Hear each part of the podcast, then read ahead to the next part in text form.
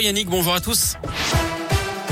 On commence par vos conditions de circulation. Ça reste toujours compliqué dans la Loire sur la 47 à hauteur de Rive-de-J à cause de travaux en direction de Saint-Étienne. Trafic ralenti sur 2 à 3 kilomètres.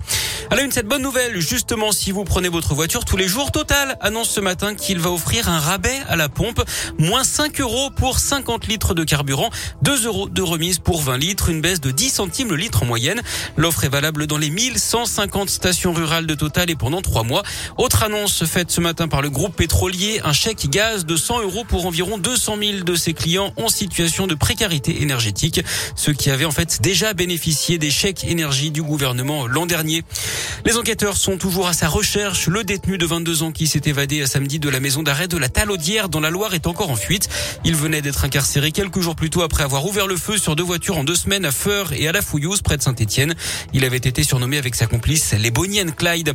Toujours dans la Loire, un homme poignardé en pleine rue cette nuit à Saint-Etienne. La victime âgée d'une trentaine d'années a été retrouvée gravement blessée peu avant 3 heures du matin près de la place Villebeuf. L'individu a été transporté à l'hôpital Nord. Une enquête est ouverte. Va-t-il enfin parler? Salah Abdeslam doit s'expliquer aujourd'hui aux assises spéciales lors du procès des attentats de Paris en novembre 2015. Il est resté quasiment muet pendant les cinq ans de l'enquête.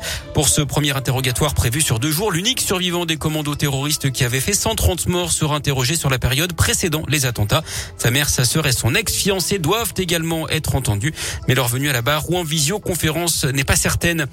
Il faut donner son sang. Il y a urgence à donner dès maintenant. C'est le message d'alerte lancé hier par l'établissement français du sang. Les réserves sont de 70 000 poches de sang en France. Il en faudrait 100 000. Pour la première fois de son histoire, l'EFS a d'ailleurs émis un bulletin d'urgence vitale hier. Le stock de produits sanguins est en dessous du seuil de sécurité et cela depuis plusieurs jours maintenant. Et puis la malédiction continue à Colanta après les soupçons de tricherie dans la saison des légendes l'an dernier. Une nouvelle polémique entache déjà la prochaine saison. Un candidat qui a participé à cette nouvelle édition serait mis en examen pour homicide involontaire depuis 2016. D'après le canard enchaîné, François, un ancien commandant de pompiers, serait poursuivi avec six autres de ses collègues.